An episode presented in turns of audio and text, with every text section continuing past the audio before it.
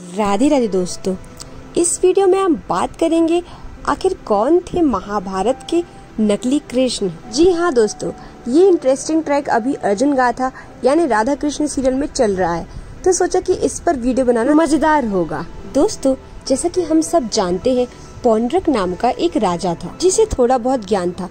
यानी कि वो ज्ञानी नहीं था, लेकिन उसको थोड़ी बहुत विद्या आती थी। यानी कि वो थोड़े बहुत चमत्कार भी कर लेता था। एक बार इसके मित्र ने कह दिया था कि तुम इतने ज्ञानी हो तो तुम अपने आप को भगवान क्यों नहीं मान लेते? और मैं तो कहता हूँ, आप तो द्वारिका के श्री कृष्ण जी हैं, और जो द्वारिका में श्री कृष्ण है, वो नकली है।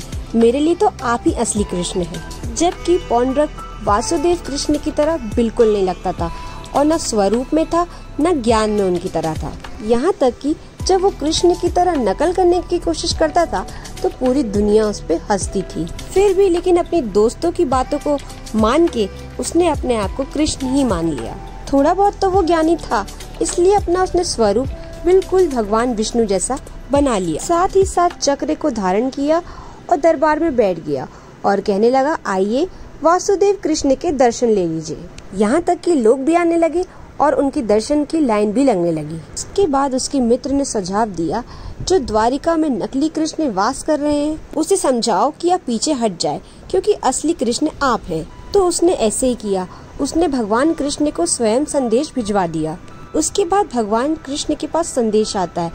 उसके बाद वो संदेश देखते हैं कि नकली वासुदेव को असली वासुदेव का प्रणाम। अब भगवान वासुदेव खुद स्वयं प्रकट हो गए हैं तो तुम ये ढोंग करना छोड़ दो कि तुम वासुदेव कृष्ण हो, क्योंकि असली कृष्ण सब जानते हैं कि मैं हूँ। और साथ ही साथ वैसा कहते हैं कि तुम द्वारिका छोड़ के फ़ौरन चले जाओ, वरना तुम्हारा जीवन संकट में आ सकता है। उद्धव जी ने सब संदेश पढ़ाया था, तब कृष्ण जी से वो कहने लगे, आपका समय खत्म हो गया, आप यहाँ से चले जाइए। फिर वासुदेव कृष्ण हंसने लगे। कृष्ण जी भी ये बात सोचने लगे कि कम से कम मुझे स्मरण तो करता होगा, आखिर ये मेरी नकल कर रहा है तो उसको मेरी याद तो आती ही होगी। ये है हमारे कृष्ण जी का रोचक व्यवहार, जिसे देख के कोई भी पिघल जाए। दोस्तों, कृष्ण जी ने ऐसी पौंड्रक की हर हरकतों को नजरअंदाज किया, क्योंकि कृष्ण जी दिल से उतने ही कोमल थे, संसार में कोई नहीं हो सकता। लेकिन जब उसकी हरकतों पे लगाम नहीं दिया जा रहा था और वो दिन ब दिन बढ़ते जा रही थी, तब श्री कृष्ण ने आक्रमण किया। ये देख के पौंड्रक और काशिक राज दोनों ही अपनी सेना लेके द्वारिका निकल पड़ते हैं। युद्ध के समय पौंड्रा, शंख, चक्र और इस प्रकार के इतने सारे औज़ार लेके गया था कि श्री कृष्ण जब उसको देखते हैं तो हंसने लगते हैं। उसके बाद युद्ध हुआ और श्री कृष्ण ने आसानी से पौंड्रक का वध कर दिया अपने सुदर्शन चक्र से। उसके बाद श्री कृष्ण द्वारिका वापस लौट गए। उसके बाद पौंड्रक के पुत्र बदले की भावना से एक मायावीर असुर अग्नि से बनाया था और उसे द्वारिका की ओर छोड़ा गया था।